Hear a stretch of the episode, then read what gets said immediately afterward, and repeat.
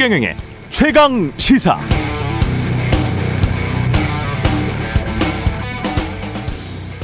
네, 주식이든 부동산이든 자산 시장에는 늘 두 가지 속삭임이 있죠. 야, 지금 사. 더 올라. 아니야, 지금 팔어. 분명 떨어져. 두 가지 속삭임, 뉴스 또는 논리 중 단 한 가지. 계속 사라고 하는 논리나 또는 계속 팔라고 하는 논리에만 빠져 산다면 인생에 큰 낭패를 보게 될 겁니다. 왜냐고요? 시간은 흐르고 사물은 변하기 때문이죠. 그래서 자신의 이익을 위해서라도 늘 다양한 관점으로 세상을 꿰뚫어 보려는 노력 이게 중요합니다. 두 가지의 대척, 대척되는 말 또는 자세히 보면 둘 사이에 숨겨져 있는 수많은 무지갯빛 논리들까지 모두 다 포용해 들어봐야 현명하게 판단할 수 있겠죠. 주식도 부동산도 경제도 정치도 세상도 저는 다 똑같은 이치라고 생각합니다. 소비자가 투자자가 유권자가 올바른 소비 올바른 투자 올바른 투표를 하기 위해서는 냉철하고 현명한 판단이 뒷받침돼야 합니다. 언론의 역할은 언론 소비자들이 올바른 판단을 할 수 있도록 최대한 합리적이고 다양한 관점 사실 주장을 성실히 제공하는 것뿐 저는 그것을 위해 최선을 다하겠습니다. 안녕하십니까? 세상에 이익이 되는 방송 최경령의 최강 시사 출발합니다. 저는 오늘부터 진행을 맡게 된 KBS 최경령입니다. 스 최경령의 최강 시사 네 KBS 최경령의 최강 시사 유튜브에서 검색하시면 실시간 방송 보실 수 있고요. 문자 참여는 짧은 문자 50원, 긴 문자 100원이 드는 샵 9730 무료 콩 어플로 의견 보내주시기 바랍니다. 이번 주부터 2주간 문자 참여하신 분 추첨해서 모바일 커피 쿠폰 보내드리겠습니다. 오늘 1부에서는 오늘 처음 선보이는 코너 박정호 교수의 경제합시다. 박정호 교수와 함께 코로나19가 장기화되면서 세계 각국에서 부채 비율이 늘어나고 있는데요. 여러 가지 문제 짚어보도록 하겠고요. 2부에서는 정치 사이다 민주당 박성민 최고위원, 국민의힘 이준석 최고위원과 함께합니다.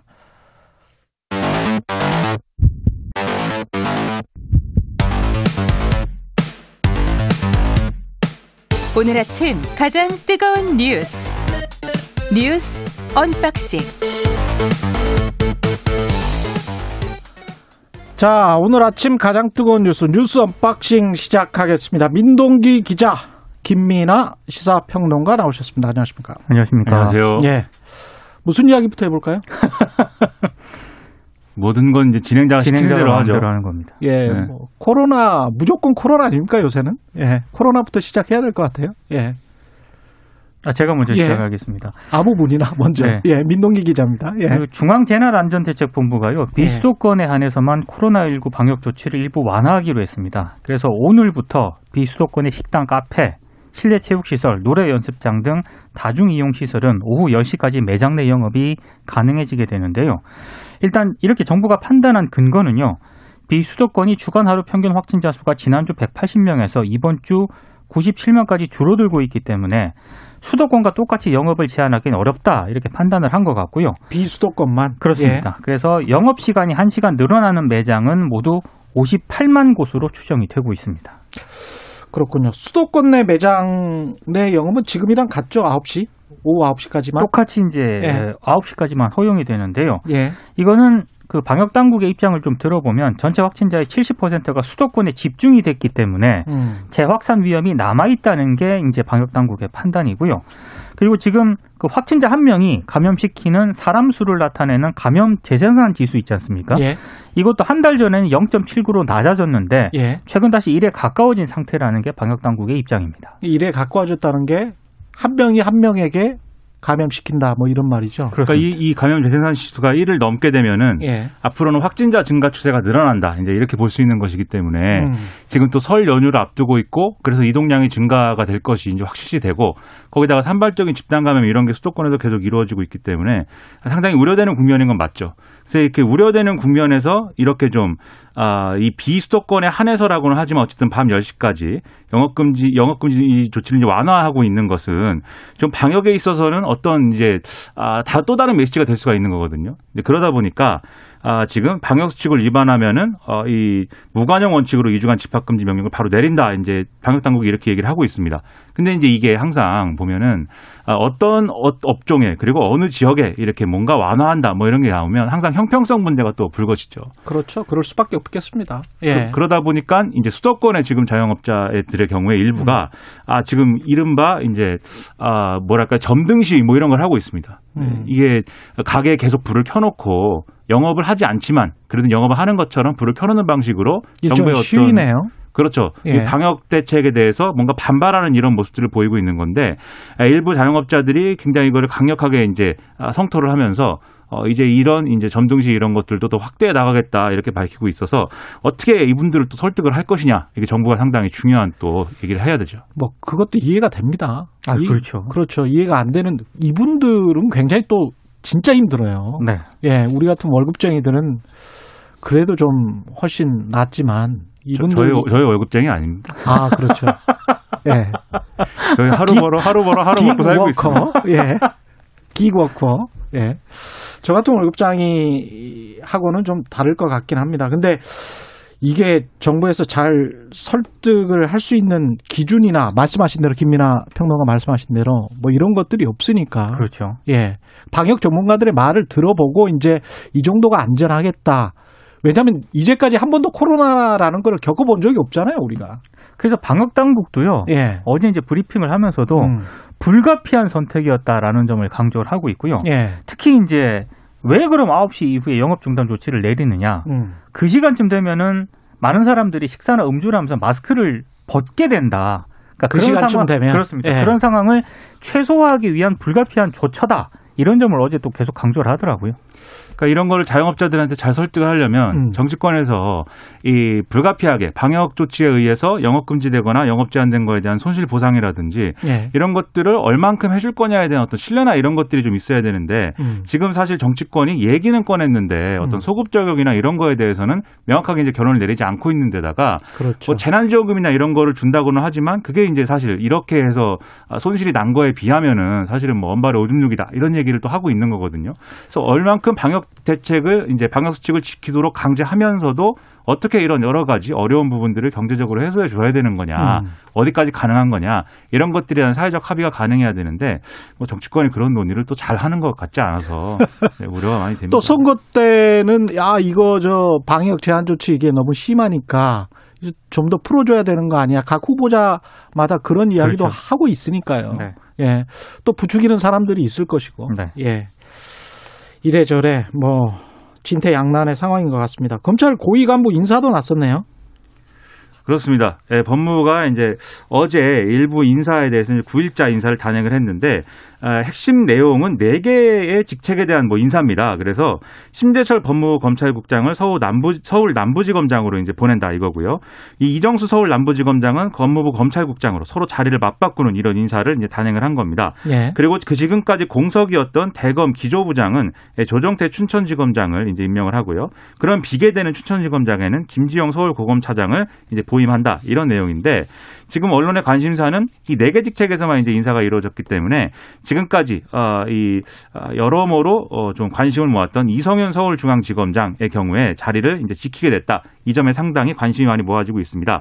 그리고 어, 이 월성원 전 1호기 등의 수사를 진행하고 있는 이두봉 대전지검장 등도 이제 자리를 지키게 된 거고 그리고 어, 수사 일선에 복귀해야 된다라고 윤석열 총장 등이 이제 제안한 것으로 알려지고 있는 한동훈 법무연수원 연구위원도 어, 그 자리에 계속 있게 되는 거니까 좀 이런 내용들의 이제 언론 보도가 많이 나오고 있고요. 이, 저, 인사에 대한 평가에 있어서 는 일단 법무부가 어떤 대폭의 인사 이런 것들은 피했다. 그리고 주요 수사에 대해서 윤석열 검찰총장의 영향력을 차단하면서도 어, 예를 들면 윤석열 검찰총장이 신상 필벌을 기준으로 인사를 해야 된다라고 주장했던 심재철 검찰국장 등의 이런 인사는 또 수용을 했기 때문에 뭔가 모양새를 또 갖춰주려고 한 거다. 이런 이제 평가가 나오는데 이런 평가도 있습니다. 아, 지금 이성윤 서울중앙장의 경우에는 이 아, 여러 가지 수사에 대해서 이른바 이제 문객이다 이런 이제 비판이 나오면서 서울중앙지검 내에서 이 다른 검사들의 어떤 리더십이나 이런 것들이 상당히 무너졌다 이런 평가가 나오는데 그렇기 때문에 청와대도 어, 또 법무부도 이성현 서울지검장에 대해서는 아, 좀 판단을 달리 해볼 여지가 있었지만 예, 대체 인사가 없었던 거 아니냐 이런 평가도 나오고 있는 상황입니다. 이게 인사권이 누구한테 있습니까? 인사권은 뭐 인사권은 포괄적으로 대통령한테 있는 대통령한테 것인데 있는 거죠. 아니 검찰 고위 간부의 인사권은 누구한테 있는 거예요? 법무부 장관이 이제 이 인사를 제청하는 것이고 그리고 예. 검찰총장의 의견이 이제 듣도록 돼 있죠 검찰청법에. 검찰청법에 네. 그래서 예. 그동안 이제 아, 추미애 장관 시절에 이제 윤석열 총장의 의견을 너무 이제 이 듣는 척만 하고 실제로 듣지 않았다 이런 비판이 막 나오다 보니까 음. 이번에 박범계 장관의 경우에는 윤석열 총장의 의견을 어느 정도 좀 실효성 있게 듣겠다 이런 입장을 얘기를 했던 상황이었습니다. 그러다 보니까 이제 아, 이 윤석열 총장하고 박범계 장관하고 서로 앉아가지고 이제 의견을 듣는 이런 사진도 이제 어, 공개를 하고요. 이게 이제 서울 고검에서 이제 앉아갖고 인사협의를 하는 사진이었는데 그러다 보니까 어느 정도 윤석열 검찰총장의 어떤 입장이나 이런 것들이 수용이 될 것이다 이런 얘기들도 많이 나왔는데 뭐 결과적으로 보면은 윤석열 총장 측은 아, 이런 인사에 상당히 뭐 어, 불만을 가진 듯한 이런 음. 보도가 나오고 있고 또 인사가 나오기 직전에야 이제 알게 되었다 뭐 이런 보도들이 나오면서 일부 언론에서는 이제 제목을 윤석열 패싱 뭐 이렇게 뽑아서 보도를 하고 있는 그런 상황입니다. 그럼 윤석열 패싱이 맞습니까? 그 이제 법무부하고요. 예. 윤석열 정- 검찰총장 측 입장이 좀 나뉩니다. 음. 일단 윤 총장 측 입장을 보면 법무부 인사 발표 1시간 전에 언론사에 이제 인사 발표를 예고를 했고 그 직후에 대검에서 법무부에 확인 요청을 하니까 그때 구체적인 그런 인사안을 보내겠다고 했다. 근데 대검에서 거부했는데 법무부에서 인사 발표 2분 전에 인사안을 일방적으로 보냈다. 이게 이제 윤석열 검찰총장 측의 주장인데요. 법무부 입장은 좀 다릅니다. 그러니까 윤 총장은 대부분의 인사 내용을 이전에 언지를 받았고 언질이라는 표현을 썼더라고요. 언질. 네, 언지를 받았고 실무 라인을 통해 전체 안을 전달하려고 했는데 이걸 음. 윤 총장 측에서 거부했다. 요렇게 지금 법무부 쪽에서는 반박을 하고 있습니다. 그 전에 상당히 맥락이 이게 서로 충돌이 좀 계속해서 확전되는 분위기였는데 음.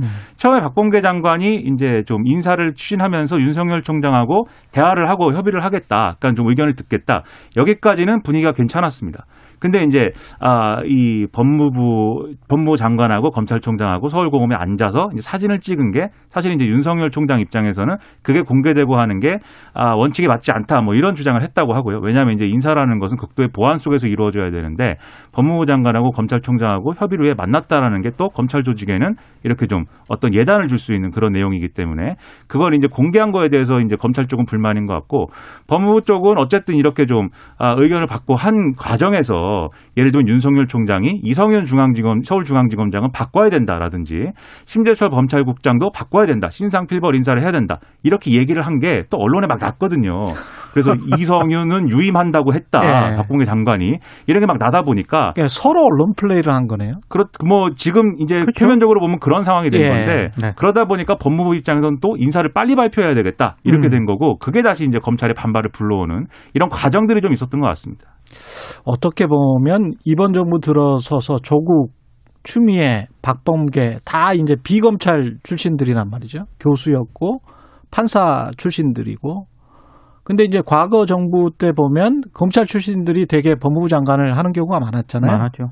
근데 그럴 때는 이런 인사 가지고 이야기가 별로 없었던 것 같은데 어떻게 보면 또 구조적인 문제인 것 같기도 합니다. 근데 언론들 평가를 제가 아침 신문을 쭉 보니까요. 예, 어, 성향 구분 없이 대체적으로 일치합니다. 일단 음. 비판적이에요. 예, 경향신문은 윤석열 고립 제목에 음. 이런 게 있고 한겨레는 친정권 검사 돌려막기 그리고 조선일보는 정권 방, 방패 이성윤 결국 유임 중앙일보는 식물총장 굳히기 인사 예. 그러니까 대체적으로 좀 비판적으로 좀 보도를 하고 있습니다. 그러니까 이번에 이제 민정수석이 검찰 출신이 되면서 그동안 이제 민정수석도 이제 비검찰 출신이었으니까 예. 좀 상황이 달라질 것이다라는 전망도 있었는데 음. 여전히 이제 좀 과거와 비슷한 어떤 논란들이 발생하고 있기 때문에 예. 그래서 아마 이성윤 중앙지검장이라든지 이런 인사에 대해서 일종의 대체 인사를 못 찾은 거 아니냐라는 평가 그래서 나오는 겁니다. 검찰 내에 너무 음. 지금 정권을 적대하는 분위기가 형성돼 있어서 예. 그러한 이제 사람들 중에 그나마 그래도 정권에 가까운 인사를 못 찾았다 이런 평가가 그래서 나오는 거죠.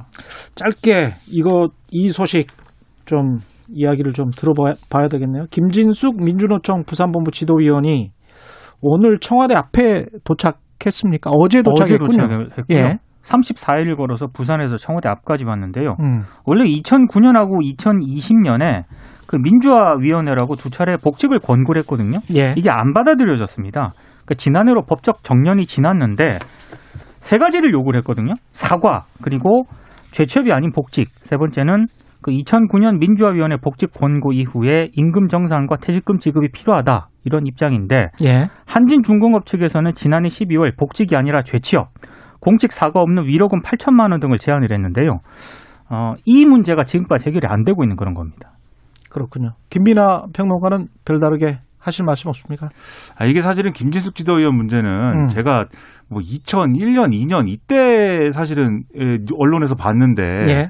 사실은 그때부터 계속 여러 차례 뭐 중간에 다른 계기들도 있었습니다만은 음. 사실 본인의 복직 문제를 포함해서 여러 가지 문제가 지금까지 계속해서 이제 이어져 왔던 거거든요. 예. 근데 지금 제가 말씀드린 뭐 2001년, 2년 이제 거의 이제 20년 전 일인데 아직까지 똑같은 모습을 보고 있는 것 같아서 좀 마음이 아프고 또 김진숙 지도위원은 뭐 암투병을 또 하고 있는 상황에서 굳이 이렇게 또 아, 좀 도보 행진을 해온 것이기 때문에 어느 정도 정치권의 응답이나 이런 것들이 있었으면 좋았을 텐데 예. 이번에 그런 모습도 없는 상황이고 문제 해결도 요원 한 것 같아서 좀 안타깝습니다. 그렇습니다. 네. 뉴스 unboxing 민동기 기자 그리고 김민하 시사평론가였습니다. 고맙습니다. 고맙습니다. 오늘 하루 이슈의 중심. 당신의 아침을 책임지는 직격 인터뷰.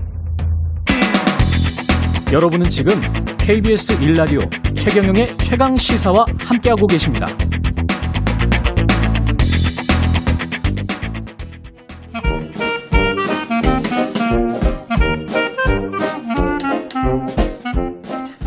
네. 최경령의 최강 시사 월요일 시작은 경제 이야기로 풀어보려고 하는데요. 매주 월요일 박정우 교수와 함께하는 최강 시사 경제합시다. 실물 경제부터 국제 경제 상황까지 이 시대 경제를 아주 재밌고 실감나게 전해주시는 분이죠. 박정호 명지대학교 특임 교수 나와 계십니다. 안녕하십니까? 예, 안녕하세요. 예.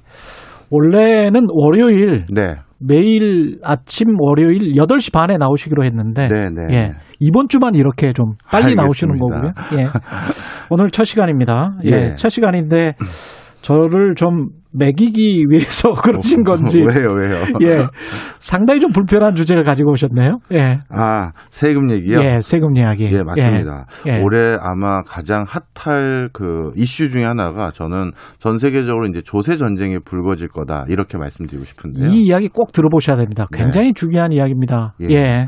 전 세계적으로 지금 조세 전쟁의 서막이 열리게 되는 가장 큰 이유는요. 예. 많은 국가들이 지금 돈이 필요해지기 때문입니다. 그렇죠. 예. 돈을 너무 많이 썼죠. 너무 많이 썼어요. 예. 어, IMF에서 예. 재정 모니터 보고서라는 걸 정례적으로 발표하는데요. 이걸 작년 말 기준으로 봤더니 전 세계 공공 부채 전부 다 합친 거가 예. 구경 8,400조 원 정도 되는데요. 이건 모든 국가의 구경? 구, 구경이요. 오랜만에 듣는 그 단위죠. 야, 대단하군요. 예, 이게 예. 전 세계 국가의 평균으로 따지면 GDP 대비 98%에 해당되는 숫자입니다. 이게 공공부채라는 게 정부 부채, 기업 부채, 가계 부채 다 합한 게 네. 공공, 공공부채죠. 주로 이제 예. 국가들을 기자- 기반으로 해서요. 음. 그래서 선진국을 기준으로 말씀드리면 어 2019 년도에 원래 이 수치상으로 나와 있던 그 퍼센트지는 105% 정도였어요. 선진국만 예. GDP 대비요. 그런데 지난해 이게 얼마로 늘어났냐 하면 123%로 급증했고요. 예. 그다음에 올해 연말까지 많은 전문가들이 130% 가까- 가까이 올라갈 거라고 보고 있습니다. 예. 그러면 지난 수, 수년 동안 100%를 살짝 넘는 걸로 유지돼 왔던 것이 불과 1년 6개월, 2년 만에 130%, 약 3분의 1 이상이 급증한 상황이 된 것이죠. 그 나라별로 좀 정리가 돼 있는 자료가 있습니까? 예, 있습니다. 예. 어, 이걸 보면 그나마 우리나라는 조금 안심이 되는 편입니다. 예. 우리나라는 GDP 대비 어, 코로나 19와 관련돼서 재정 지출이 이루어진 폭이요. 어, 13.6%밖에 안 되는 건데요. 13.6%도 뭐 엄청나게 큰, 엄청난 거죠. 그- 큰 건데. 그렇죠. 예. GDP에 예, GDP에서 예. 13%를 하나의 예산 항목으로 이렇게 지출할 수밖에 없었다는 건 엄청난 숫자거든요. 우리가 GDP 가 1,900조 원 정도 되잖아요. 예. 그러면 1,900조 원의 10%면 190조, 200 한 20조 썼다는 이야기네. 그렇네요. 예. 그런데 이것도 엄청난 숫자인데 음. 우리나라 이게 작은 금액이더라고요. 작은 금액에 예. 220조 쓴 게. 예. 예. 외국 같은 경우 보면 바로 밑에 있는 일본은 GDP 대비 44% 지출이고요. 44%. 예. 그 다음에 어 이탈리아도 초반에 굉장히 상황이 안 좋았던 국가잖아요. 예. 역시 42% 썼고요. 야, 그러니 대부분의 유럽 국가들 요즘도 되게 뭐 어떻게 보면 탈출구를 모색하지 못하고 있는 영국도 봤더니 32.4% 정도 나오더라고요. 예. 그러니까 작년에 우리나라가 얼마나 선방했는지를 여기서도 확연히 알 수가 있죠. 선방을 하기는 했는데 그만큼 또 경제가 빠르게 반등하면 좋으련만. 네. 예, 그거는 좀 기대를 해봐야 될 것 같은데요. 예. 예. 자, 그런데 많은 각국의 상황들을 가만히 봤더니요. 지금 백신이 보급이 되고 있음에도 불구하고 좀처럼 경제의 활로가 모색되지 않고 있고 않고 있죠. 예. 그 다음에 코로나 19가 아, 이거 자칫 잘못하면 중기적인 현상 이상으로 번질 가능성이 있다라고 판단들을 한 것 같습니다. 음. 그렇다 보면 이 재정 지출이 지금 올 한 해 그리고 작년 한 해 지출로 끝나는 것이 아니라 경기를 다시 부양하기 위해서 정부 지출이 또 필요하고요. 예. 또 코로나19를 마지막까지 대응하기 위한 돈이 또 필요한데 자 그렇다면 지금 전 세계 국가들이 어떤 상황이냐면 2차 세계 대전 때 어, 발행했던 국가 부채 규모 이상을 넘어선 국가들이 되게 많아요. 예. 미국만 그런 게 아니라 영국, 이탈리아, 그다음에 포르투갈, 스페인 이런 국가들 거의 대부분이 2차 세계 대전 때 전쟁을 수행하기 위한 금액보다 더 많은 비용을 지출했는데요. 자, 그러면 이 비용 어디선가 다시 벌충해야 되지 않겠습니까? 그러니까요. 그러니 당연히 예. 뭐에 대한 논의가 있을 수밖에 없느냐? 바로 세금입니다. 그런데 이 세금과 관련해서 그 처음에 예. 많은 분들이 EU와 미국이 예전에 작년에 큰 이슈였던 디지털세 기억하시죠? 디지털세. 예, 네. IT 플랫폼 기업 뭐 구글 같은데 디지털세를 부과하자 이런 이야기 많이 있었죠. 맞습니다. 예. 그래서 미국과 EU가 어떻게 보면 세계적인 팜 기업들이라고 할 수 있는 예. 거기에 대한 이익을 누가 과세해서 가져가느냐 이 대결이라고 생각을 했었었는데요. 예.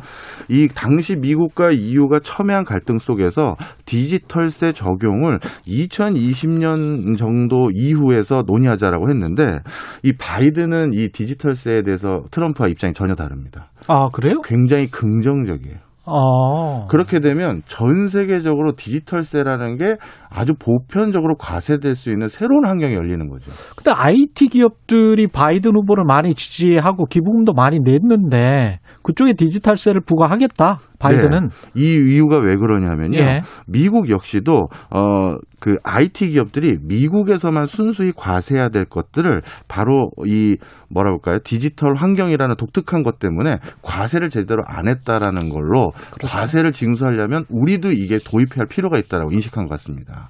미국 정부 입장에서는 구글 같은 기업들이 유럽에 사실상 조세 회피를 하는 거잖아요. 유럽 네. 유럽 본사를 따로 두고 네. 거기에 그냥 자기 이익을 그대로 남겨둬 버리는 거잖아요. 네, 그래서 맞습니다. 미국으로 이득을 이전시키면 거기에 대한 과세를 또 미국 정부가 하기 때문에 네. 거기 그냥 놔둬 버리는 거죠. 예. 예. 그리고 이제 가지고 올 때도 이걸 비용 처리를 하는데요. 그렇죠. 그래서 그 디- 어, 이런 FAANG 기업들이 주로 했던 방식 중에 하나가 음. double Irish라고들 흔히 부르는데요. 예. 이게 뭐냐면 어, 애플을 가지고 말씀드리면 예. 애플은 아일랜드에 전 세계 애플 기기를 판매할 수 있는 권한을 가지고 있는 ASI라고 해서 애플 어, Sales International이라는 회사를 하나 차려놨고요. 그 다음에 또 한 가지 어, 애플이 가지고 있는 지재권, 어, 그러니까 특허나 지식재산권 이런 것들에 대한 수익을 모두 관장할 수 있는 AOI라는 애플 오, Operation International이라는 회사를 또 아일랜드에 세워놨어요. 그러고 나서 어떻게 됐느냐? 특히 AOI라는 회사는 페이퍼 컴퍼니로 직원이 한 명도 없는 걸로 유명합니다. 한 명도 없어요, 한 명도 직원이. 없어요. 예. 그런데 어떻게 했느냐? 예. 미국 본사에서 자신들이 가지고 있는 특허와 지식 지식 재산권을 대외적으로 활용할 수 있는 권한을 자기 자회사이자 자신들이 비상장 회사로 100% 지분을 가지고 있는 AOI라는 아일랜드 여기다 넘겼어요. 여기다 넘긴 이유는 왜 그러냐? 음. 아일랜드가 EU에서 제일 법인세가 싸고요. 그렇죠. 12.5% 되는데 예. 실질적으로 세 공제 받고 이런 것들도 굉장히 많거든요. 예. 그러니까 통상적으로 실제 내, 내는 세금은 5% 조금 넘는 수준밖에 안 돼요. 아. 아일랜드도 EU의 다른 국가들의 눈치가 보여서 명목 세율은 12.5%로 해놨지만 예. 다다 들어가 보면 무슨 공제받고 공제받고 해가지고 실질적으로는 5% 살짝 넘는 것만 통상적으로 내왔던 게 사실입니다. 야. 자, 그런데 그러면 EU뿐만 아니라 다른 나라에서도 음. 특허와 관련된 모든 수익들 그런 것들을 아일랜드에서 받으면 예. 그다음 어떻게 하느냐? 어, 기술 개발 비용이라는 명목 아래 미국 본사로 보내요. 어. 이건 이익이 아니잖아요. 예. 비용이잖아요. 예. 그러니까 미국도 과세를 때리기가 어려워지는 거죠. 비용은 정가시키고 이익은 그냥 홀라당 내가 다 먹는 거군요. 네. 예. 그래서 실질적으로 이익 자체임에도 불구하고 또 미국에 보낼 때는 비용이라는 항목을 보내니까 미국도 과세를 때리기 어려워지니 음. 자 그래서 미국도 아 바이든은 생각이 달라진 거예요. 지금 전 세계적으로 이 엄청난 수익을 거두면서 세금은 0.5%에서 1% 내외밖에 안 낸다고 알려진 예. 구글, 아마존, 뭐 페이스북 이런 회사들에게 예. 우리도 지금 돈 필요하다. 음. 우리도 세금 내게 내게 만들겠다. 예. 자 그렇다면 글로벌리 디지털세를 도입하는 걸 논의하자. 이게 되게 발빠라진 거예요. 사실은 우리나라 대기업들도 이런 비슷한 조세 회피처 국가들 또는 미국의 이제 특정 주들 델라웨어 같은 주들이 그런 주들인데 그런 쪽에 많이 가 있잖아요. 가 있죠. 예. 그런데 그동안 그런 것들로 가서 조세를 좀 회피해 왔고 예. 그리고 이 디지털세 부분은 예. 그동안 우리 기업들은 사실 영향력 어, 영향 밖에 있다라고 생각을 했는데 그렇게 생각해 왔습니다. 예. 그런데 이번에 논의가 바뀌었습니다. 왜 그렇습니까? 예. 우리는 하드웨어 만드는데. 이, 그러니까 이렇게 생각하시면 아주 쉽게 설명드릴 것 같은데요. 예. 그 안드로이드라든가 아이튠스 예. 이게 탑재되어 있는 그 물건도 쉽게 얘기해서 한 통속 아니냐 이런 거죠. 아, 하드웨어 만드는 업체도 한 통속이다. 그렇죠. 왜냐하면 우리가 결국 디지털 서비스를 누리려면 예. 휴대폰을 사서 그 안에 안드로이드가 깔려야 되는 것이니 그 회사도 디지털세를 과세해야 된다라고 생각을 하게 된 거죠. 우리는 그 논의에서는 빠져야 되는 게 맞는 것 같은데 안, 하드웨어는 제조업이잖아요. 예, 그런데도 불구하고 올해부터 분위기가 싹 달라진 게 아. 어, 1조 원 이상의 전 세계 디지털 관련한 device 제조업 등에 해당되고요. 예. 그리고 앞으로 디지털 관련한 device를 또 만드는데 포함될 것으로 보여지는 대표적으로 이제 미래 자동차, 자동차 회사들이죠. 예. 이런 것들까지도 디지털세 과세에 포함시켜야 된다라는 논의가 강해진 거예요. 그래서 그 글로벌 기준이 어떻게 되냐면 글로벌 매출 1조 원 이상 기업인데요. 사실 그러고 보면 여기에 우리 삼성, LG, 현대차가 다 포함되어 있는 거죠. 그러네요. 자, 그래서 음. 지금 이게 이렇게 발빠르게 바뀌어가고 있다는 걸 우리 정부도 알아요. 예. 그래서 올 초에 기재부가 내부 조직을 개편했는데요. 음. 한시 조직을 만들었습니다. 신 국제조세규범과라는 걸 새로 만들었어요. 아. 예, 이걸 2024년까지 한시적 운영한다는 건데 예. 쉽게 얘기해서 글로벌리 디지털세가 부과됐었을 때 예. 우리의 세원 확보에 어떤 악영향이 있는지 확인하는 거고 음. 어, 그 다음에 우리 기업들이, 우리 기업들 입장에서 이제 억울해질 수도 있는 게 사실 이중 과세를 해버리는 꼴이 될 수도 있거든요. 그럼요. 예. 나는 밖에서 내 이익에 대해서 과세를 했는데 예. 한국 국세청에 내가 또 과세를 하는 건 난 억울하다. 말도 안 되죠. 그렇죠. 예. 그렇게 되면 사실 지금까지는 우리나라도 재정 건전성을 상당히 양호하게 확보는 해놨습니다만 음. 앞으로 우리도 지출해야 될 게 많고 그런데 어 우리 기업들이 세금 많이 나는 기업들이 해외 내고 이제 국내 과세하고 하질 않게 된다? 예. 어 이건 굉장히 문제가 될 수 있는 거죠. 국내에서 사실은 바이든 행정부도 공약이 그거였는데 법인세 인상이 좀 있었단 말이죠. 네. 그래서 경기만 좀 좋아지면 내년이나 내후년 정도에 법인세 인상 논의를 할 텐데 그런 기조가 또 국내에도 들어올 거란 말이죠. 그럴 수 있습니다. 예, 그러니까 디지털세 말고도 기업들에게는 또 법인세라는 또 다른 충격이 올 수도 있겠습니다. 예. 예. 기업뿐만 아니라 음. 우리나라도 사실 암묵적으로 앞으로 중장기적으로 예. 계속 필요한 세원을 확보하기 위한 다, 다양한 세원 확보를 이제 모색하고 있었어요. 예. 얼마 전에 총리께서도 뭐 담배인가요, 술인가요, 좀 세금 좀 올려보려다가 예. 어, 또 여론의 상황이 안 좋아서 또 꼬랑지 좀 내리셨고 증권과 관련돼서도 거래세라든가 이익에 대해서 과세 한번 해보려다가 아, 우리도 한번 또 뒤로 물러섰죠. 그렇죠. 이게 지금 전 세계적으로 그래서 어떻게 하면 세금을 더 얻을 수 있을까? 예. 왜냐하면 이미 많이 돈을 썼으니까. 많이 쓴 것도 있지만 코로나 19를 빨리 극복해서 경제를 정상화 시키려고 봤더니 음. 그럼 누군가가 소비, 투자, 고용을 해줘야 되잖아요. 예. 근데 민간 부분에서 이걸 해줄 수 있는 여력이 있는 데가 별로 안 남은 거예요. 어. 가계 경제는 정말 어려워졌죠. 그 다음에 기업들도 지금 불확실성 때문에 신규 투자 크게 주저하고 이럴 때 어느 나라든 내부 경제를 빨리 되살리는 데는 국가가 시드를 제공해 줘야 되거든요. 그렇죠. 예. 그렇다면 경기를 활성화하기 위한 대규모 투자라든가 고용할 돈도 또 필요한데 결국 또 세금인 거죠. 음. 그래서 바이든이 또 말을 바꿨다기보다는요. 저는 사실 저뿐만 아니라 많은 전문가들은 그렇게 될 거라고 알고 있었었는데 뭐냐면 트럼프가 부여했던 그 관세들 예. 나는 바로 다 없애버리겠다 이렇게 얘기했었잖아요. 중국에 25% 부과하고 그랬던 네. 것들. 그리고 예. EU에서도 뭐 관세 관련해서 많은 지금 논쟁들이 있었고요. 근데 결국 결론적으로 어떻게 했느냐? 아직까지 안 없앴어요. 음. 그리고 없애기 위한 여러 시그널들이 아직은 없습니다. 아, 그렇군요. 예. 이것들도 역시 세금 확보하기 위한 거고요. 예. 특히 특히 앞으로 우리가 제일 우려해야 될 세목은 관세입니다. 관세. 예. 이것도 간단히 설명을 드리면요. 예. 여러 세목 중에서 가장 징벌적이고 가장 무서운 게 사실 관세거든요. 보호무역 기조 이 강화 때문에도 더 그렇겠습니다. 그렇죠. 예. 그것도 있고요. 또 한 가지 말씀드리면 원래 대부분의 세금은 이익에 과세하죠. 예. 내가 번 이익에. 그렇죠. 근데 관세는 어떻습니까? 매출에 그냥 가격에 부과해 버리잖아요. 가격에. 아이고. 그러다 보니까 예. 가장 무서운 거고요. 음. 그러고 관세가 이렇게 과- 그냥 이익이 아니라 매출 가격에 부과하다 보니까 제일 무서울 뿐만 아니라 관세를 어떻게 부과하느냐에 따라 내부의 기업들을 육성하고 보호할 예. 수 있기 때문에 전 세계적으로 지금 앞으로 관세에 대한 또 다른 어떤 커다란 이슈들이 앞으로 전개될 것이다 이렇게 봅니다. 세상이 이렇게 돌아가고 있네요. 근데 네. 아까 그 부채 이야기 하실 때 네. 제가 못, 못, 못 여쭤본 게 있는데 네. 국가 신용 등급 관련해 가지고 예. 우리가 지금 좀 걱정해야 될 상황은 아니죠. 우리가 아. A 마이너 정도 됩니까? 우리는 더블 A로요. 더블 A죠. 예, 예. 1986년 이후 최고치를 유지하고 있고요. 예. 전 세계적으로 아직까지 우리나라 신용 등급에 대해서는 뭐 우려라든가 부정적 기준 전혀 없습니다. 다 안정적입니까? 예, 다 안정적이고요. 예. 대신 영국과 캐나다는 신용 등급이 작년에 벌써 강등됐고요. 음. 미국과 일본도 앞으로 하향 조정의 우려가 있다라고 언급을 해 놓은 상태입니다.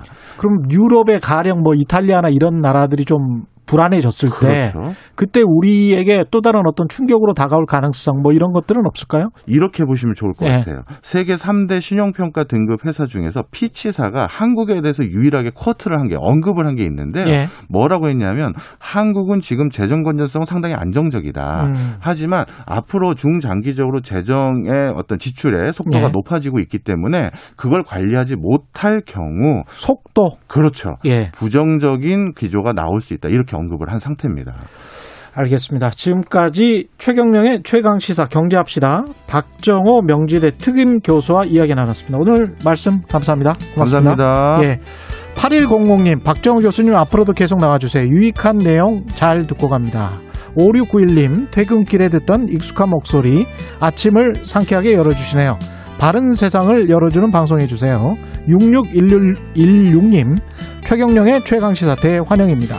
첫 방송 초심, 앞으로 쭉 유지하시기 바랍니다. 이렇게 말씀해 주셨습니다. 지금 여러분은 KBS 1라디오 대표 아침 시사 최경령의 최강 시사 듣고 계십니다.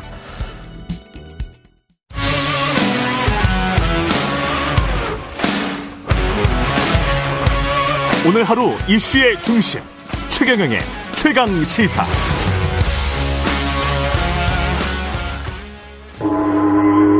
시사 정치 사이다.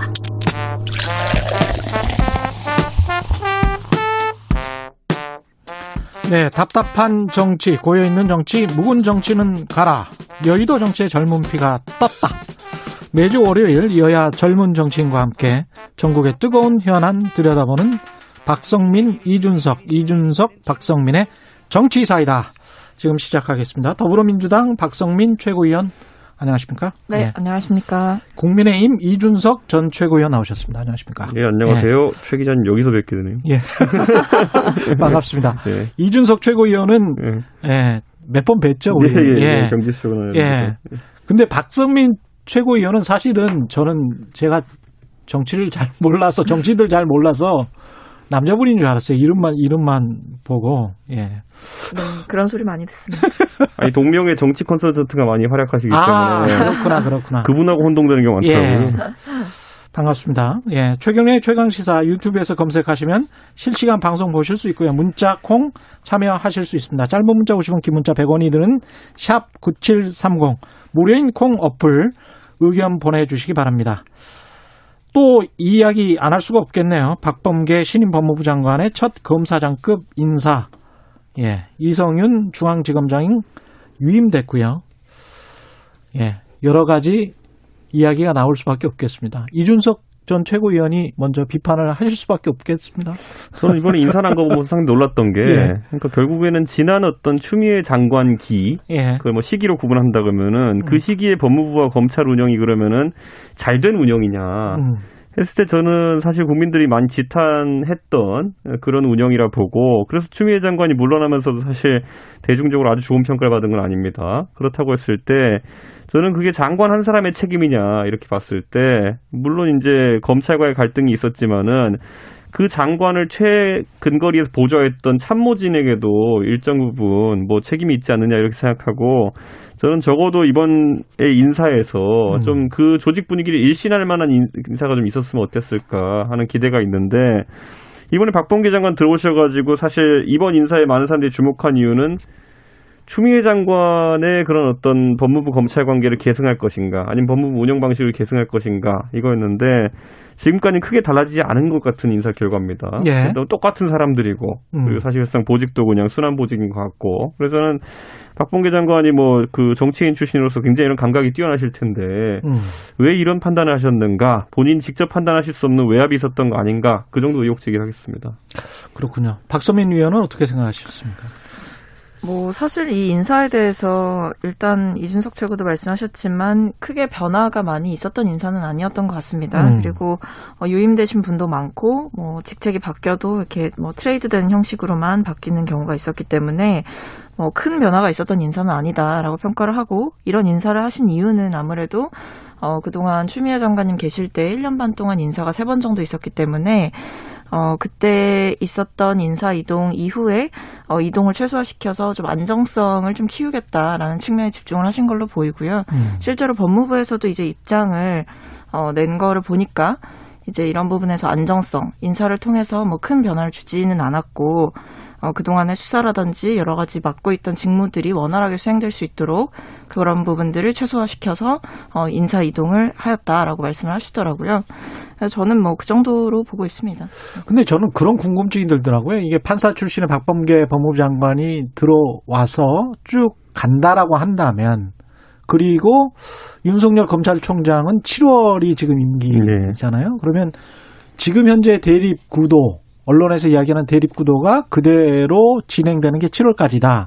그러면 박범계 법무장관 그대로 있고 새로운 신임 검찰총장이 온다면 그때도 여전히 검찰과 법무부는 대립할까 어떻게 보세요? 저는 이제 정권에서 사실상 검찰총장을 인선할 때 음. 그런 어떤 뭐 정권에서는 어쨌든 검찰과 법무부의 갈등을 검찰의 귀책 사유로 보고 있기 때문에 네. 검찰총장이 좀 법무부 장관과 협의가 가능한 사람으로 아마 음.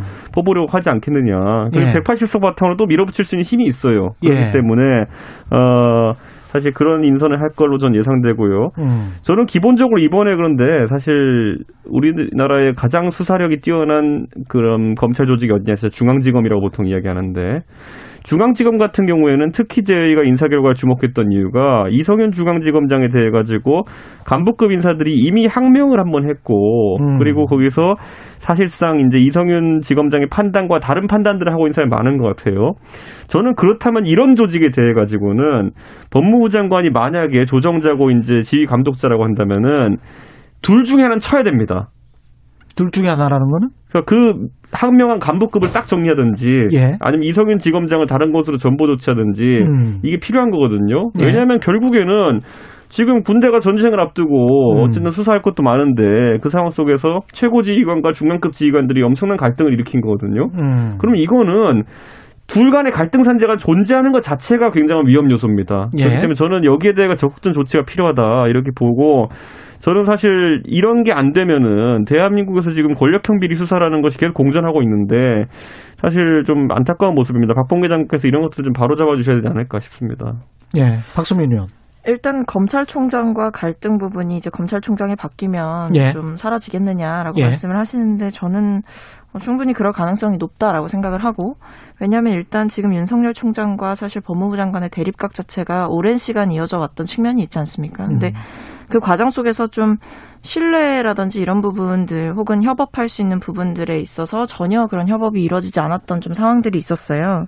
물론 이제 이번에 박범계 법무부 장관께서 이제 임명되신 지 얼마 안 되셨고 앞으로 어떻게 이제 윤 총장과 협의를 하면서 어 진행을 해 나가겠느냐 이 부분은 또 다른 부분이겠지만 일단은 그 윤 총장 도 법무부와의 좀 적대감 법무부에 대한 적대감이 분명히 존재하는 것으로 보이고요.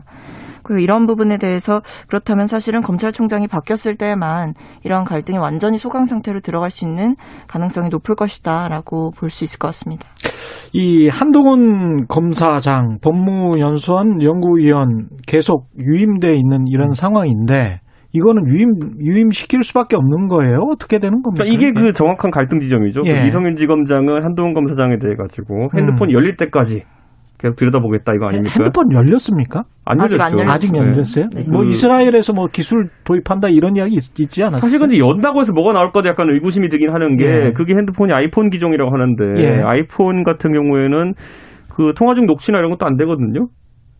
그렇습니다. 아 그러네. 통화 중 녹취는 안 되지. 그러니까 네. 통화 기록도 이제 사실 기록은 SK 가서 뽑으면 되는 거고요. 통신사 가서 뽑으면 되는 거고 예. 결국 녹취 파일을 보기 위해 가지고 포렌식을 하고 또 음. 메신저 내 대화 내용 정도를 보기 위해 가지고 이제 포렌식을 하는 그렇겠네요. 건데 예. 그럼 저는 메신저 내 대화 내용 같은 경우에도 만약에 이동재 기자와 대화 내용이라면은 예. 이동재 기자 폰을 보면 되는 거거든요.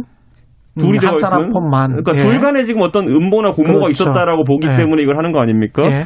그렇기 때문에 그런데 그건 포렌식 됐고요. 그렇기 예. 때문에 저는 어떤 걸 보기 위해 가지고 포렌식을 하는 거냐 지금 이게 어. 사실상 좀 의구심이 들어가지고 예. 이걸 좀 이성윤 지검장이 대중에게 설득력 있게 설명 못하면은 어. 결국에는 그냥 한동훈이라는 사람의 핸드폰을 세세하게 들여다보고 싶다. 즉 별건 수사에 대한 의지를 보이는 것처럼 비춰질 수 있기 때문에 아, 이게 별건 수사.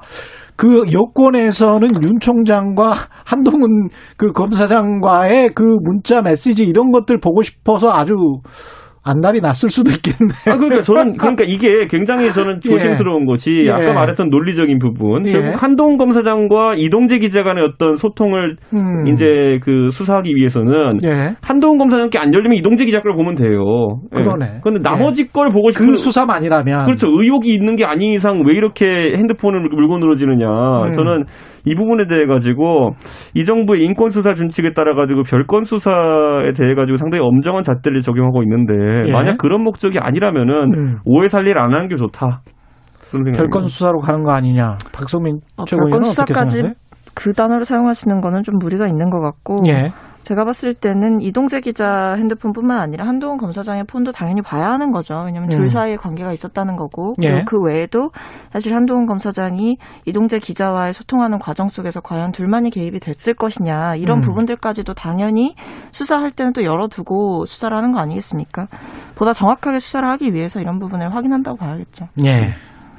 예. 검찰 이야기는 여기까지 하고요. 네. 이성근 부장판 판사 녹취록 공개 파장, 법관 탄핵 후폭풍 여러 가지 이야기가 나올 것 같은데 당장 지금 현재 논란의 핵심은 임성근 부장판사가 아니고 김명수 대법원장으로 옮겨간 것 같습니다. 예, 그래서 네. 저는 최근에 이제 언론 보도를 보면은 음. 저희 당의 국민의힘 내부의 일부 인사들이 익명으로 인터뷰를 하면서 음.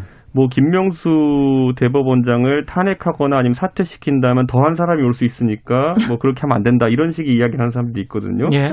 저는 이 사람들 당당하게 실명 밝히고 얘기했으면 좋겠습니다. 저는 이렇게 그 정치적인 어쨌든 고려를 하는 모습을 보인 대법원장을 그 비판하는 상황 속에서 정치적인 고려를 하는 모습 자체가 얼마나 모순적인지 음. 국민들이 지탄할 수 있기 때문에 저는 지금 그 대법원장이 한 행위는 음. 결국엔 사법부의 독립에 대한 중대한 침해가 요지가 있는 발언을 한 거거든요. 음. 그렇기 때문에 좌고우면 하지 말고 김명수 대법원장에 대해서 탄핵 요구든지 음. 아니면은 자진 사퇴 요구든지 음. 강하게 밀고 나가야 된다. 저는 이렇게 생각합니다. 탄핵은 못 하는 거 아니에요? 지금 의석수를 보면? 의석수가 적은데 우리 우리는 대통령 탄핵도 경험했습니다. 아. 그 당시에 민주당이 과반 의석도 보유하지 못했었는데 예. 대통령 탄핵을 230석인가요? 그렇게 했었잖아요. 음. 저는 그랬던 것처럼 사실 탄핵이라는 거는 여론전을 처음에 이제 잘 해가지고 예. 결국에는 이것이 왜 중대한 헌법 위반이고 왜 이 사람이 직에서 물러나는지를 음. 국민들에게 잘 설명할 수 있다면은 소수 정당이 다수 정당을 탄핵하는 것도 가능합니다. 아, 소수 정당이 다수 정당의 반대를 무릅쓰고 어? 예, 여론의 게? 힘을 입어가지고 탄핵에 다르는 경우도 있습니다. 예. 박선민 최고위원은 어떻게 근데 뭐 실질적으로 그런 예. 탄핵에 대한 정당성이라든지 뭐 음. 국민적인 공감대가 없으니까 그 추진을 하기도 국민의힘이 망설여지는 거겠죠. 이미 예. 하실 거였으면 뭐 벌써 지금 뭐 다 들고 일어나서 하셨겠지만 지금 현재 김명수 대법원장에 관한 비판의 지점은 거짓말 논란 그리고 그러니까, 또 뭐가 네. 있죠? 거짓말, 그러니까 거짓 해명 논란이 사실은. 컸던 거고. 근데 예. 저는 그 부분은 뭐 마땅히 비판을 받으셔야 된다고 생각을 합니다. 예. 어쨌든 거짓말을 하셨잖아요. 그렇죠. 예. 어, 근데 사실 이게 어, 국민의힘에서 끌고 가려는 이제 프레임 자체가 사실은 이 김, 김 대법원장의 발언 혹은 거짓말 논란을 통해서 사실은 이번에 임성근 부장판사 에 대한 임판사에 대한 이제 저희의 탄핵 소추를 좀 흐리 본질을 흐리려는 그 시도가 이루어지고 있다라고 보고 있어서 예. 이런 부분에 대해서는 저희가 단호하게 좀 선을 그어야 된다라고 생각을 하고 음. 그러니까 임 부장 판사의 탄핵 소추 정당성을 건드리는 건드리려고 계속해서 노력을 하시는 것 같거든요. 예.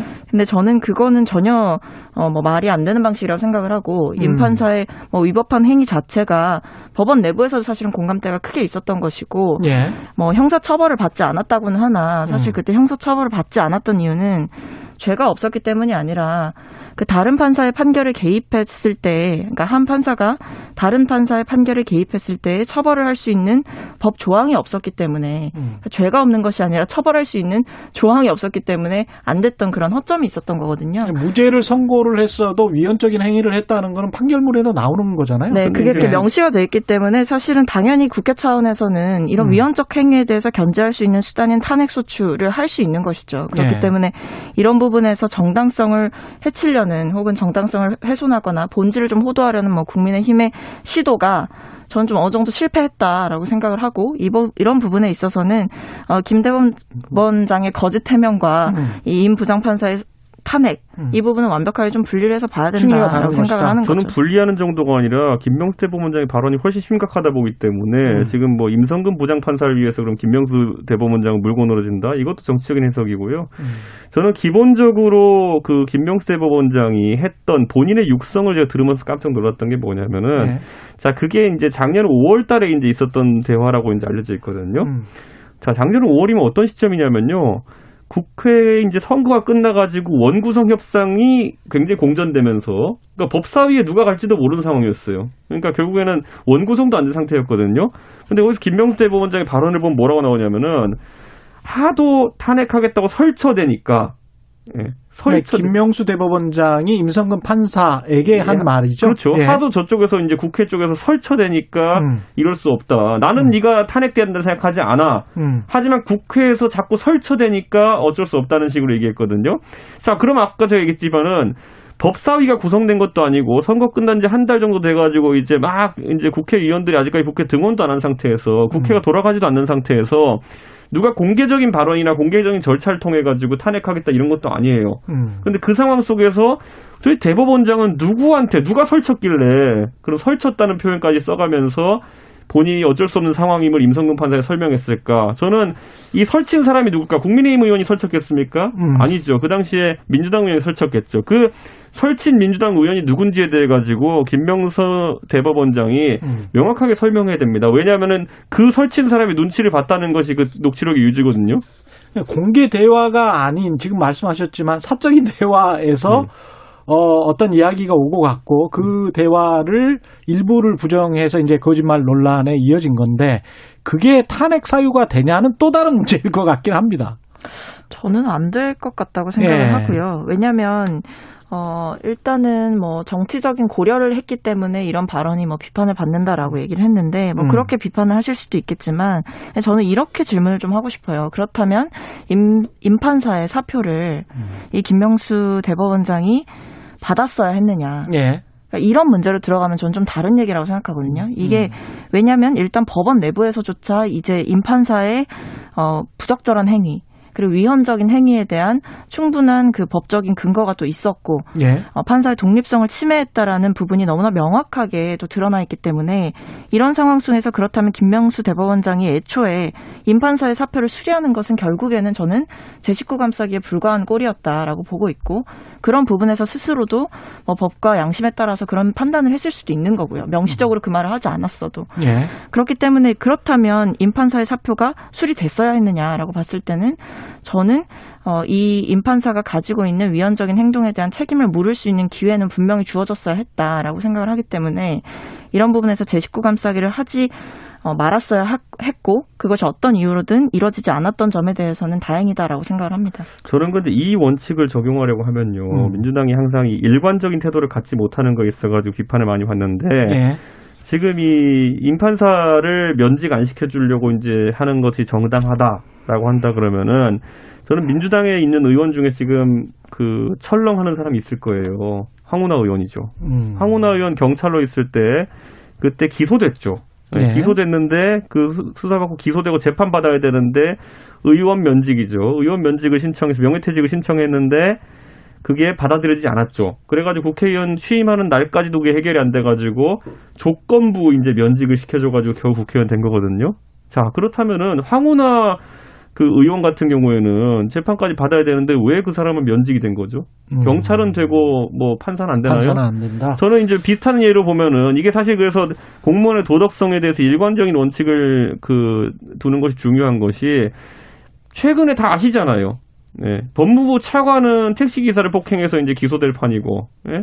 거기다 법무부 장관은 패스트트랙 때 이제 어, 사람을 폭행해가지고 폭행죄로 기소돼 있고, 음. 예, 그 사람들은 장관은 하면 되고 차관은 하면 되고 예? 이런 식으로 다 해준다면 판사는 뭐 퇴직도 하면 안 되고 이게 우리 편이냐 네 편이냐 이외에 다른 논리를 찾기 어려우니까 지금 많은 사람들이 의아해하는 것이죠. 저는 임성근 판사는 왜 그러면은 조건부 면직 이런 게 안 됐습니까? 그 사람이 심지어 아프다는데 자기가 선고난 것도 아니고.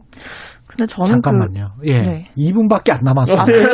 우리 이제 재보궐 선거 이야기 합시다. 네. 서울시장 네. 이야기. 예. 아니 저 한마디만 할게요. 한마디만 하세요. 예. 네, 황은하 의원과 예. 이 임판사는 예. 좀 수평적으로 놓고 볼 수 있는 상황은 아닌 것 같고 음. 이제 수사를 받고 있는 상황, 그러니까 다툼의 여지가 있는 상황이고 예. 하나는 이제 위헌적인 행위라는 것이 이제 법원 내부에서조차 판결문에 명시가 되거나 법관 대표자회에서 명시가 된 부분이 있다. 이 부분에 대해서는 결론이 났다.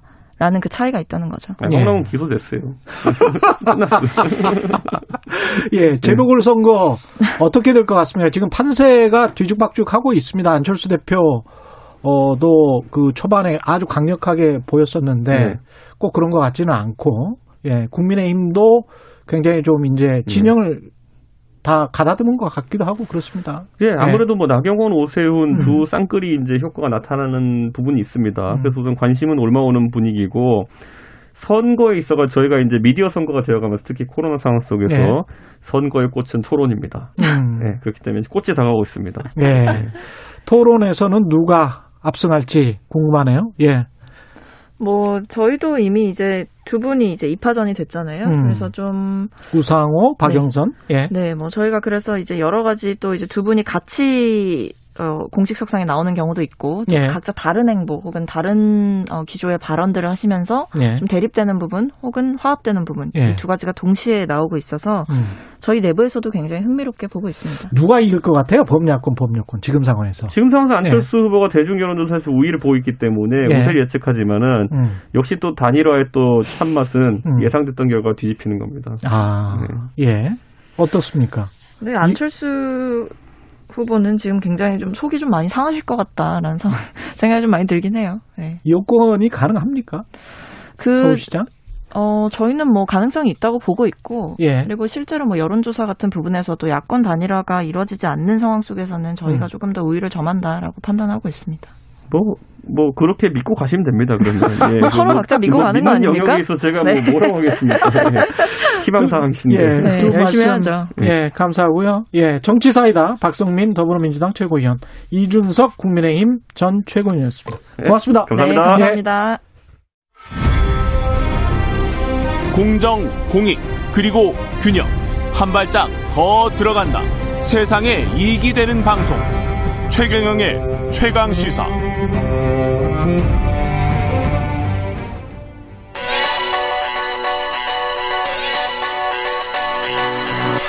최강 시사 김한의 눈.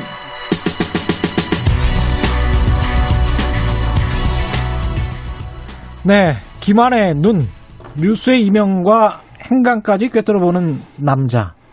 김한의 눈 시- 시간입니다. 오늘부터 매주 월요일에는 한겨레 신문 김한 기자와 함께 하겠습니다. 예, 안녕하세요. 네, 안녕하세요. 예. 김한의 눈 그래서 네. 김한 기자의 눈을 제가 골똘히 지금 보고 있습니다. 째려보는 건데요. 예. 왕이 될 상은 아닌 것 같고, 예. 장군 정도는 될 상인데, 네. 예. 눈을 보니까. 그렇군요. 기자를 하고 있군요. 장군은 안 되시고. 네, 꿈은 한량입니다. 오늘은 무슨 이야기 하고 싶으세요? 오늘은 온라인 인류에 대한 얘기를 한번 해보려고 하는데요. 온라인 인류. 네네. 예. 뭐 학술적으로 아직 개념이 완전히 정립된 말은 아닙니다. 예. 대략적으로 한 02년생에서 16년에 출생한 어 그 이제 청소년들 지금 이제 02년에서 16년도에 네네. 출생한. 네. 예. 이들을 대표하는 게 뭐냐면 이들은 오프라인보다 예. 온라인이 더 편한 첫 번째 세대라는 겁니다. 아, 그래요? 네. 예. 이게 코로나 19가 가속화시킨 측면이 있는데요. 예. 저희 집에 있는 이제 어린이가 11살인데 아, 예. 이 어린이가 매일 물어봅니다. 학교는 왜 가야 하는 거냐? 어. 공부는 어차피 온라인에서 다 할 수 있는데 이제 예. 왜 아침에 굳이 일어나서 어린이 한 명입니까? 두 명인데 한 아, 명은 두 이제 더? 어린 아이가 예. 그런 질문을 할 나이는 아직 아닌데 예. 뭐 씻고 뭐 하고 거기까지 가고 예. 거기 가면 뭐 대단한 것도 없는데 어차피 수업은 이 PC로 다 할 수 있는 거 아니냐.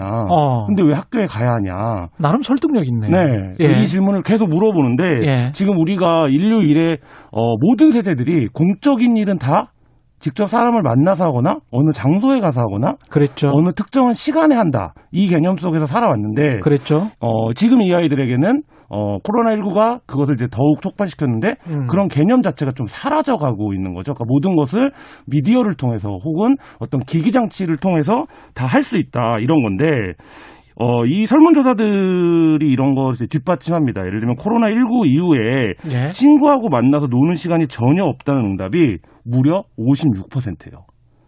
전혀 없다가 전혀 없다가. 그 전에는 10%였거든요.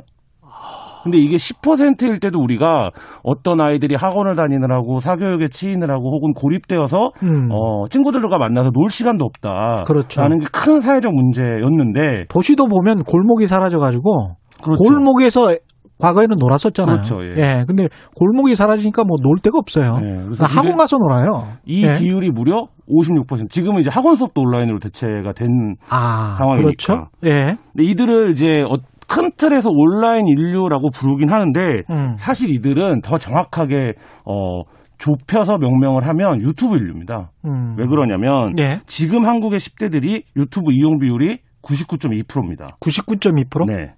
근데 우리가 아는 99.2%? 네, 99.2%입니다. 야. 근데 어 우리가 어른들은 거의 매일 접속하는 예. 어, 네이버 이용률은 예.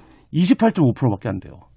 아, 그래요? 네. 그러니까 유튜브와 네이버에가 이들이 경험치가 완전히 다른 세대고 이들은 거의 모든 온라인 생활의 관문이 유튜브가 된 첫 번째 세대라고도 얘기할 수 있습니다. 이게 아까 02년에서 2016년 사이에 태어난 아이들. 그렇죠. 예. 어우, 대단하네. 02년이면은 지금 나이가 뭐 청소년을 넘는 넘어서 이제 대학교에 막 입학한 그러니까 올해 이제 마지, 마지막으로 고등학교 수업을 받은 애, 그 세대들이죠. 아, 이게 그러면 이게 어떤 빈부 간에도 어떤 그 다른 조사 결과가 있습니까? 네, 그렇죠. 스마트폰 보유율이 예. 어 그러니까 상위권 가정의 아이들과 하위권 가정의 아이들 중에 누가 더 높을 것 같으세요? 스마트폰 보유율. 네. 아무래도 좀 부자가 더 스마트폰 보유율이. 아 그렇지 않아요? 네, 하위권 가정의 아이들이 스마트폰 비유, 보유율이 더 높아요. 보유율이 예, 더한 높아요? 10% 정도 더 높은데 우리나라가? 네, 우리나라가요. 아 근데 그렇군요. 이 부분에서 극적인 조사가 뭐냐면 음. 하루 4시간 이상 스마트폰을 보는 비율은 음. 상위권 가정의 경우 15.1%입니다. 예. 하루 4시간 동안 얘가 스마트폰을 하는 비율이. 음. 근데 하위권의 경우에는 36%예요. 무려 두 배가 넘게 높아요. 그러니까 하위권 가정의 아이들이 어, 상식을 좀 반하는 결과인데 스마트폰이 그래도 이제 고가의 상품인데 음. 어쨌든 스마트폰 보유 비율도 높고 스마트폰 이용 비율에서는 거의 두 배 이상 높은 상황인데 부모님들이 뭐 생업에 바쁘셔서 이 아이들한테 그냥 맡겨버린 건가? 그런 측면이 이제 크겠죠. 왜냐하면 예. 상위권 아이들은 그래도 어, 여러 가지 시간적인 케어라든지 시간의 어떤 스케줄이나 이런 것들이 있는 반면에 음. 하위권 아이들 같은 경우에는 스마트폰을 들고 생활하는 그러니까 이런 어뭐 약간은 방치 된 시간들이 훨씬 길다. 예. 통계적으로 이런 거고요. 뭐이 예. 부분은 당연히 이제 이 통계를 보면 도심보다는 읍면 지역에 거주하는 아이들의 스마트폰 이용률과 보유율이 높고요. 예. 당연히 이제 스마트폰 이용률과 보유율이 높은 아이들 아이들이 게임이라든지 뭐 이런 이제 그 미디어의 다른 접근도 비율적으로 훨씬 높게 나타나는 것으로 조사가 되고 있습니다. 근데 그런 것만 보고 있으면 네. 상당히 아이들 여러 가지로 정신 건강도 그렇고 육체 신체도 별로 좋지 않을 것 같은데. 그래서 이 아이들의 심리 분석을 해보면 본인들은 인지하지 못하는데 어떤 정서들이 나타나냐면 외롭다라는 정서가 나타나요. 아, 그걸 보고 있는데 네. 외롭다. 아, 그게 보고 있는데 굉장히 자극적이고 말초적인 재미를 선사하고 있는데 내가 뭔가 외로운 것 같다. 내가 뭔가 우울한 것 같다. 그러니까 이게 어떻게 나타나냐면 온라인상에서 나, 나에게 적극적으로 피드백을 해주기를 원하고 이게 이제 우리가 흔히 말하는 관종이라고 부르는 그 예. 온라인상에서 이제 관심을 얻고자 하는 행위로 나타나기도 하고 더 극단적으로 가게 되면 이제 말하자면 온라인상에서의 어떤 좀 자기 연령대 맞지 않는 행위들을 접하는 어, 경로가 더 일찍 찾아오는 경우인데 외로우니까 관종이 되는 걸 수도 있겠네요. 그렇죠. 그렇게 연결이 될 수 있죠. 그래서 우리가 흔히 이제 어른들의 시각에서 보면 야 저거를 왜 온라인에 저렇게까지 다 공개를 하냐, 아니면 왜 저런 사진을 올리냐, 아니면 왜 저런 거를 다 알리냐 하는데 그게 어 문화적인 심리적인 틀에서 보면 어, 외롭기 때문에 하는 행위일 수 있다. 이렇게 친구를 만나고 싶은 거구나. 어떻게 보면 그 속마음으로 들어가 보면 그죠? 그렇죠. 그러니까 예. 지금 이제 가장 큰 문제는 뭐 우리가 이제 코로나 이후 여러 가지 이제 비대면 사회라는 얘기들을 하는데 음. 사실 이제 어른들의 경우에는 그럼에도 불구하고 이제 통제할 수 있는 기제들이 많이 있는데 예. 이 아이들의 경우에는 거의 모든 아이들이 지금 학교를 안 간 지가 거의 1년여 되어 가고 있거든요. 예. 그러니까 이 과정에서 어, 각 연령대별로 필요한 사회적인 교류라든지 어, 교육 관계들이 형성이 되는 것이 이제 굉장히 어려워졌고 음. 그 부분을 스마트폰이나 미디어가 대체를 했는데 뭐 잘 아시겠지만 유튜브는 심의 검열 이런 부분 그러니까 예를 들면 없죠. 네 없고 어떤 거에 어떻게 접근할 수 있는지조차도 다 이제 통제가 안 되는 예. 세계이기 때문에 음. 여기서 지금 이제 우리가 현상적으로 보는 것보다 훨씬 더 심각한 어떤 괴리라든지 사회적인 문제가 이미 잠재적으로 어, 잉태되고 있는 걸 수도 있다 이런 생각을 하게 됩니다. 외국도 똑같은 고민을 할 것 같습니다. 네, 마찬가지긴 해요. 그러니까 예. 영국의 경우도 이제 90% 이상이 음. 그 스마트 아, 스마트폰이라든지 미디어를 보고 있다라는 이제 부분들이 조사가 나오고 있고요. 예. 그다음에 이제 15세 이상이 되면 뭐 90% 이상이 이제 다 미디어를 봅니다. 예. 근데 저는 여기서 주목했던 게 뭐냐면요. 예. 어떻게 해야 됩니까? 네, 영국의 예. 아이들 중에 예. 가장 이제 플랫폼을 하나만 선택하면 뭘 보겠냐라고 물으면 여기서도 예, 음. 예. 그 45%가 유튜브를 선택하는데 음. 공영방송을 선택하는 비율이 17%입니다. 공영 방송을 보자. 예.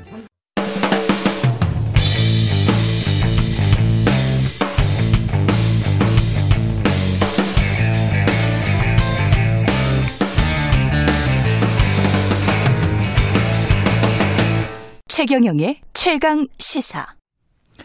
네. 바이든 미국 행정부가 출범한 지 보름여 지났는데요. 바이든 대통령, 문재인 대통령 첫 통화를 가졌었고요. 어제는 미국과 중국의 외교 책임자들이 직접 소통을 했습니다. 분위기는 별로 미국, 중국은 여전히 안 좋은 것 같고요. 바이든 행정부 본격적인 외교 행보에 앞서 우리 정부 역시 한미 동맹 강화, 한반도 비핵화에 속도를 내는 모습인데요. 통일연구원 홍민 연구위원과 함께 자세한 이야기 나눠보겠습니다. 안녕하십니까? 예, 안녕하세요. 지금 바이든 새로운 행정부 들어섰고 우리 정부는 한 2년도 안 남은 것 같죠? 예, 1년 반 1년 정도. 5개월 정도. 예, 1년 5개월 정도 남은 것 같은데 우리 정부는 어 뭔가를 좀 더 해야 되겠다. 남북 관계, 북미 관계를 위해서 그런 입장인 것 같습니다. 예, 그렇습니다. 아무래도 음. 이제 그 남은 임기는 얼마 되지 않지만 예. 미국의 이제 새로운 정부가 출범을 했고 또 북한 역시도 전략적 기조를 좀 바꾸겠다라는 입장을 좀 내놓고 있기 때문에 예. 어떻든 그 차기 정부로 이어지는 평화 프로세스의 연, 그 연속성 그리고 새로운 미국 정부가 한반도 평화 프로세스에 좀 더 긍정적인 방식으로 어, 대북 정책을 펼칠 수 있도록 우리가 좀 가교 역할을 하고 좀 예. 중간지대를 만들어내는 부분에 있어서는 굉장히 적극적 행동이 요구되는 시기다. 그래서 아마 임기와 상관없이 상당히 중범위 수준의 이상의 전략 구상이 나와야 되는 시기가 아닌가 뭐 이런 얘기도 나오고 있습니다. 예. 이 지난주에 문재인 대통령과 바이든 대통령 첫 통화를 했는데 이게 청와대는 한미 동맹 강화와 함께 포괄적인 대북 전략에 조속한 마련에 공감했다. 이거는 이제 일종의 이제 수사입니다. 근데 포괄적인 대북 전략의 조속한 마련 우리 정부는 원하는 건데 미국 정부가 출범한 지 그리고 국내 현안이 저렇게 많은데 코로나19 상황에 뭐 줄어들었다고 하는데도 사망자가 2천 명 정도 되는 상황에서 바이든 행정부가 속도를 낼 수 있을까요? 예, 근데 뭐 어떻든 그 한미 정상이 통화한 내용을 가지고 음. 그 청와대 발표와 백악관 발표가 음. 다소 이제 어떻든 입장이 서로 다른 거기 때문에 예. 어 묘사하는 방식은 좀 다르지만 기본적인 공감대는 이미 있어 보입니다. 미국 국무부는 뭐라고 묘사를 어, 했습니까? 백악관에서 발표를 예. 직접 했고요. 세 가지 정도의 문장으로 발표를 했습니다. 음.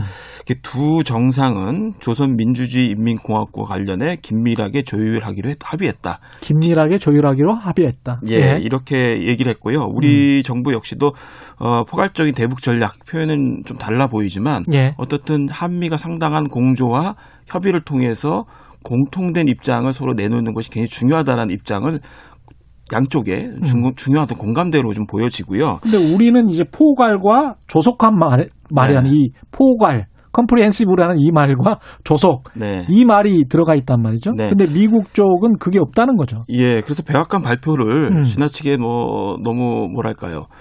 그 확대 해석할 필요는 없다고 보는데요. 그 음. 이유는 뭐냐면 그 지금 백악관이 발표한 내용들에는 굉장히 중요한 대목들이 많이 있습니다. 예. 아까 제가 말씀드린 것처럼 조선 민주주의 인민공화국과 관련해라고 얘기했습니다. 그래서 음. 북한 그 백악관에서는 DPRK라고 표현을 했거든요. 예.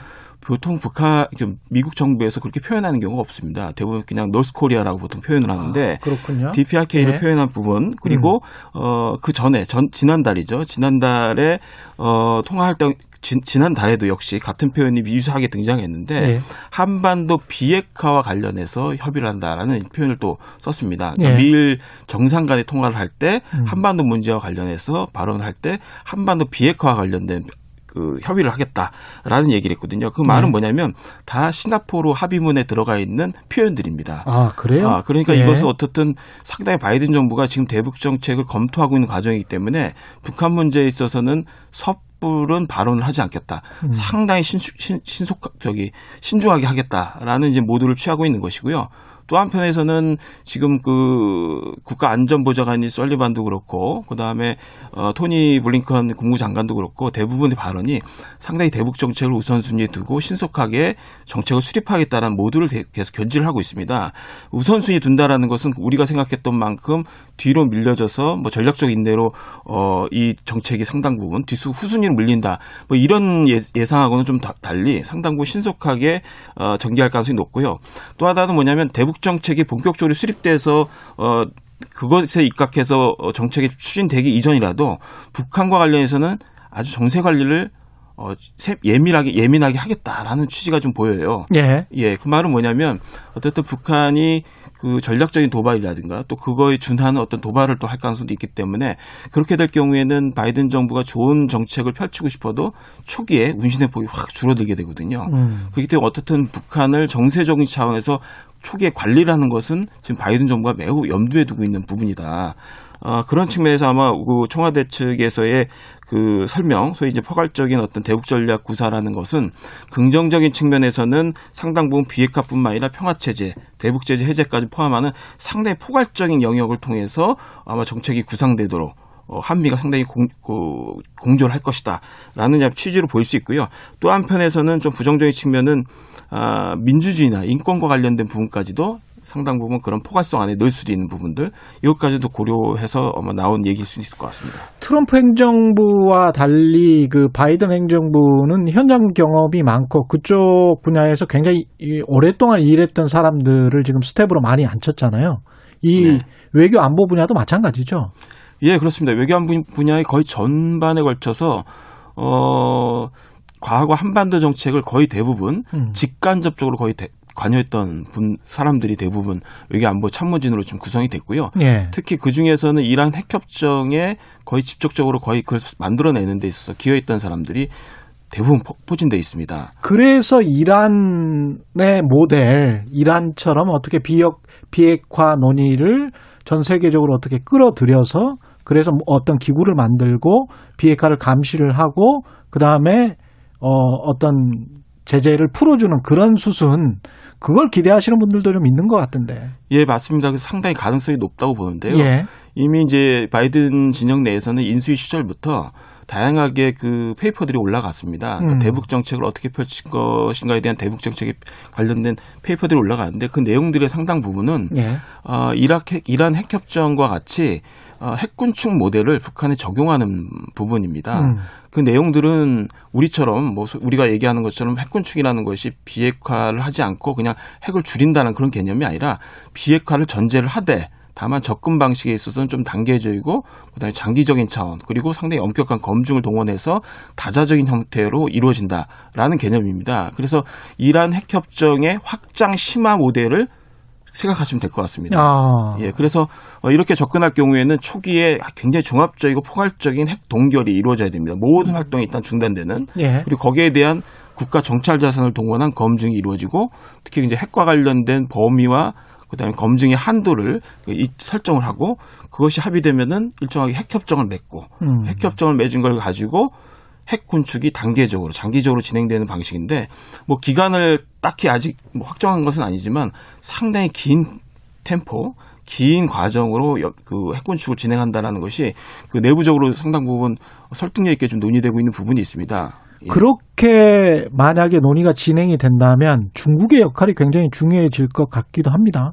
예, 중국의 역할도 물론 협력도 상당히 중요하지만 네. 중요한 건 코어 역할을 하는 소위 핵심 역할을 하는 것이 남북미가 될 가능성이 높습니다. 남북미. 예, 남북미가 포괄적인 핵과 관련된 음. 합의를 하고 그것을 남북, 한미, 음. 북미의 양자 구도 내에서 세부적으로 또 합의를 하고 음. 또 이것을 주변국과 국제기구가 포괄되는 다자적인 보장을 통해서 어, 핵 협정을 맺는 방식. 일본이 끼어들 여지는 있을까요? 다자적 보장에 당연히 일본도 들어갈 수밖에 없습니다. 주변 음. 핵, 그 북한의 어떤 핵의 어떤 공격의 어떤 범주 안에 들 수 있는 영역이 있기 때문에 음. 어, 일본도 상당히 북한 핵 문제에 대해서 민감하게 반응하고 있기 때문에 예. 일본을 제- 배제하고서 다자적 보장이 형성되기는 좀 어렵고요. 일본과 중국, 러시아는 기본적으로 들어갈 수밖에 없다 이렇게 봅니다. 근데 이렇게 국제사회에서 아무리 원하고 노력을 한다고 하더라도 북한이 반응하지 않으면 그걸로 뭐 끝인데 정우영 외교부 장관 후보자는 북한 비핵화 의지가 있다 이렇게 평가를 했는데 바이든 행정부는 아무런 증거는 없다 이렇게 또 이야기했습니다. 이 입장차가 좀 있습니다 분명히. 예, 그렇습니다. 그, 그, 어떻든 우리 정부 입장과 미국의 음. 입장이 초기부터 똑같을 수는 없습니다. 네. 우리 입장에서는 어떻든 2018년 이후에 북한 여러 차례 밝혀온 비핵화 의지를 무시하거나 다시 원점으로 가서 시작하기보다는 그 약속을 계속 재환기시켜가지고 그 약속을 출발점으로 해서 의지를 재확인하는 그런 북미 접촉이 이루어졌으면 좋겠다라는 우리 어떤 기대와 의지를 밝히는 차원이기 때문에 우리의 발언이 부적절하다고 보지는 않습니다. 음. 계속 환기시킬 필요는 있다고 보는데요. 예. 다만 북한이 일단 그 자신의 요구 조건이 받아들이기 전까지 소위 대북 적대시 정책이 철회되기 전까지는 전략 무기 개발을 지속하겠다는 입장을 계속 밝힌 상태이거든요. 그러나 협상의 문은 계속 열어놓은 상태거든요. 북한이 이제 그런 측면에서는 지나치게 우리가 비핵화 의지가 기정사실화된 것처럼 이야기하는 것보다는 과거 그런 약속을 계속 북한으로 하여금 다시 환기시킬 수 있도록 그래서 다시 끌어들여서 그 비핵, 비핵화 어, 협상장으로 끌어들일 수 있는 그런 방식으로 어, 계속 입장을 환기시키는 것은 필요하다. 그리고 그것을 미국에게 지속적으로 환기시켜주는 건 필요하다고 봅니다. 아, 당연하죠. 뭐, 그거는 계속 그렇게 할 수밖에 없는 상황인 것 같고, 코로나19 때문에 북한 경제가 좀 어렵다, 이런 이야기가 들리고 있는데, 심지어는 이제 북한 붕괴설, 이런 기사까지 나오는 거 봤습니다. 근데, 진짜 어려운지, 그게 어려운 게 우리 남북 관계에는 어떤 영향을 미칠지, 이런 것도 좀 궁금하고요. 예, 어렵긴 어렵습니다. 그 예. 지난 이제 1월에 있었던 제 8차 당대회를 통해서 김정은 위원장이 뭐 지난해 계획했던 여러 가지 어, 경제 목표들이 거의 달성되지 않았고 어, 미진한 상태에 있다라는 것을 시인을 했고요. 또 실제 어, 8차 당대에서 내놓은 경제 발전 계획이라는 것도 사실상 굉장히 새로운 것은 거의 없고 굉장히 수세적이고 현상을 유지하는데 급급한 그런 모습을 보였기 때문에 경제가 어렵다라는 것을 일단 김정은 위원장의 어, 보고 연설에서도 이미 나타나고 있습니다. 그리고 실제 이제 여러 가지 전문가들의 추측에 의하면은 어, 북중 교육이 이미 30% 이상 거의 뭐 90%까지 보는 경우도 있는데요. 이상 감소를 했다. 그리고 그외 비공식적으로 무- 이루어지던 무역 역시도 도시 폐쇄나 봉쇄로 인해 가지고 상당히 감소된 상태입니다. 그리고 대북 제재를 우회하겠다라고 굉장히 강조했던 관광 사업 역시도 완전히 단절된 사- 그러니까 중단된 상태입니다. 아 그리고 이제 작년에 나타났던 여러 이제 그 정보를 통해서 본다면은 시장의 이제 물가랑 물가하고 환율이 상당히 변동폭이 커졌습니다. 변동폭이 음. 커졌다라는 거는 일정 부분 안정 가다가 갑자기 굉장히 급등하고 다시 급격하게 내려가는 방식으로 굉장히 급등락이 계속됐다라는 것이죠. 예. 물가는 아, 그 아직도 이제 어느 정도의 이제 안정 속에서 이제 변동폭이 있는 반면에 환율은 계속 흔들리고 있는 것이 나타나고 있습니다. 이것은 이제 어떻든 어, 외화 부족이 상당 부분 중요한 어떤 원인이 될 것 같고요. 예. 지금 하- 정부 차원에서는 북한 정부 차원에서는 한도 가격을 부과하고 외화 사용을 억제하는 방식으로 해서 굉장히 개입을 어, 철, 그, 시도를 하고 있습니다. 이제 어떻든 그럼에도 불구하고 외환 보유고가 점차적으로 장기적으로 본다면 계속 감소할 수밖에 없고 음. 그렇게 되면 정, 전반적으로 재정 상태가 악화되고 어, 그렇게 되면은 상당 부분 경제 전체의 운영 능력이 예. 현격하게 떨어질 가능성은 충분히 있다라고 봅니다.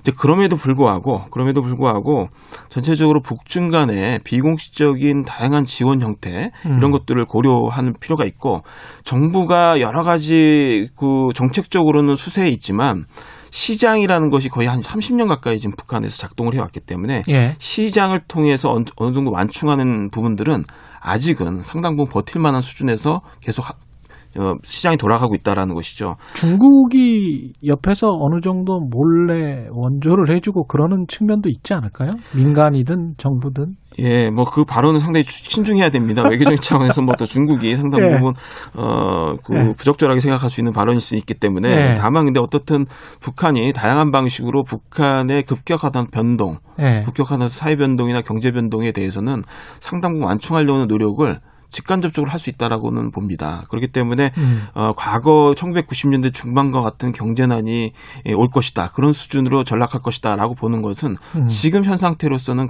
어, 그런 상태까지는 아니다라는 것이죠. 경제난이 올 때마다 북한 정권 시- 그 붕괴 시나리오 이런 이야기를 이야기를 많이 나왔는데 실제로 이제 정권이 붕괴되거나 그런 일은 없어가지고요. 지난달 노동당 8차 당대회에서 북한이 한미 연합훈련 중단, 남북관계 개선의 전제 조건이다 이렇게 이야기를 했는데 이건 늘 이- 있어 왔던 이야기죠. 예, 있어 왔던 이야기이기도 하고요. 이게 예. 굉장히 중요한 어떤 그 지표가 됩니다. 예. 북한에게는. 뭐가 있냐면 일단 이 한미연합훈련 중단은 트럼프 대통령과 구두로 합의했던 사항이고요. 음. 한미와 관련된 문제이기도 하고 남북과 관련된 문제이기도 합니다. 그렇기 때문에 한미연합훈련을 건드리면은 남북 관계를 건드리는 것으로 표면적으로 보이지만 또 내부적으로 한미 동맹을 건드리는 문제가 되고 음. 북미가 합의한 문제를 계승할 것이냐까지도 이제 어, 계산될 수 있는 부분입니다. 그렇기 예. 때문에 의도적으로 이 부분을 굉장히 중요하게 건드려 줌으로써 한국이 미국을 설득하도록 압박하는 효과도 있고 음. 그리고 미국이 과거 트럼프 대통령과 했던 합의를 계속 유지해라. 라는 그리고 또 한편에서는 자신에게 향하고 있는 미국의 대북 적 대시 정책을 철회하라는 자기네 요구 조건을 환기시키는 효과도 갖고 있습니다. 그런 측면에서 상당히 전략적으로 전술적으로 중요하게 이제 제기한 문제로 봐야 되는데요. 어, 어떻든 이, 기, 이 이걸 통해서 한미가 여기 어떻게 대처하냐를 보고서 자신의 어떻든 어 강경한 입장으로 어, 미국을 음. 대할지 뭐이또 대남 전략에 있어서는 좀 더 더 강경하게 갈지 좀 더 온건하게 갈지를 어떻든 명분을 찾을 수 있는 상당히 중요한 구실 역할을 할 수 있습니다. 그리고 어떻든 협상의 지렛대라 할까요? 이런 음. 부분에 있어서 완전한 우위는 아니지만 어떻든 이것을 지렛대로 해서 상당 부분 협상의 우위를 점하려고 하는 어, 그런 측면이 있다고 보고요. 우리 마- 정부나 미국 입장에서는 그러면 연기하거나 이럴 가능성이 있나요? 어, 일단 그 전시작전권 환수 문제이기 때문에 이게 음. 쉽게 결정할 수 있는 문제는 아닙니다. 예. 그렇기 때문에 어쨌든 규모와 수준을 상당 부분 줄이거나 음. 할 수는 있습니다. 근데 기존에 이미 키 리졸브라든가 이런 이름 명칭도 예. 어, 동맹 19 또는 그냥 뭐 19-1 훈련 뭐 이런 음. 식으로 이미 바꿔왔습니다. 예. 바꿔왔기 때문에 그리고 실제 지휘소 훈련 수준으로 상당히 축소돼 왔죠. 그렇기 음. 때문에 북한이 이런 지휘소 훈련조차도 문제를 계속 잠, 그 삼는 것은 사실 적절하지 않은 부분이 있습니다. 근데 예. 어떻든 어, 정세 관리 차원에서 한미가 상당 부분 지혜롭게 이 부분을 처리할 필요는 있다. 근데 만약 이것을 기존의 수준 내지는 북한이 자, 북한을 자극할 수 있는 수준으로 많이 하게 될될 경우에는 북한이 이것을 기- 문제를 삼아서 음. 어쨌든 단거리급 무기 실험 정도, 그러니까 미국을 직접적으로 자극하지는 않지만 어쨌든 단거리급 무기 실험을 통해서 자신이 어 만약에 한미가 이렇게 나온다면 이렇게 강대 강으로 대, 응할수 있다라는 음. 모드를 보여줄 수도 있고 또 한편에서는 중요한 것이 트럼프 행정부 시기에는 자신들이 단거리 미사일을 쏘게 되면은 대부분 트럼프 행정부에서는 대부분 그것을 익스큐즈를 해버렸습니다. 거의 예. 그냥 문제를 삼지 않는 방식으로 갔기 때문에 음. 과연 바이든 정부도 그렇게 갈 것인지를 가늠하는 방식으로 아, 단거리 실험을 할 수 있는 명분으로 한미연합 훈련을 문제 삼을 수도 있거든요. 그래서 음. 어떻든 한미연합 훈련에 대해서는 한미가 상당 부분 어, 완전한 중단은 아니더라도 예. 최소한 지혜롭게 규모 축소라든가 훈련 수준을 조정하는 부분은 고려를 해야 될 것으로 보입니다. 3월쯤이 또 리트머스 시험지가 될 것 같습니다. 예, 오늘 말씀 감사하고요. 통일연구원의 홍민 연구위원과 함께했습니다. 고맙습니다. 예, 감사합니다.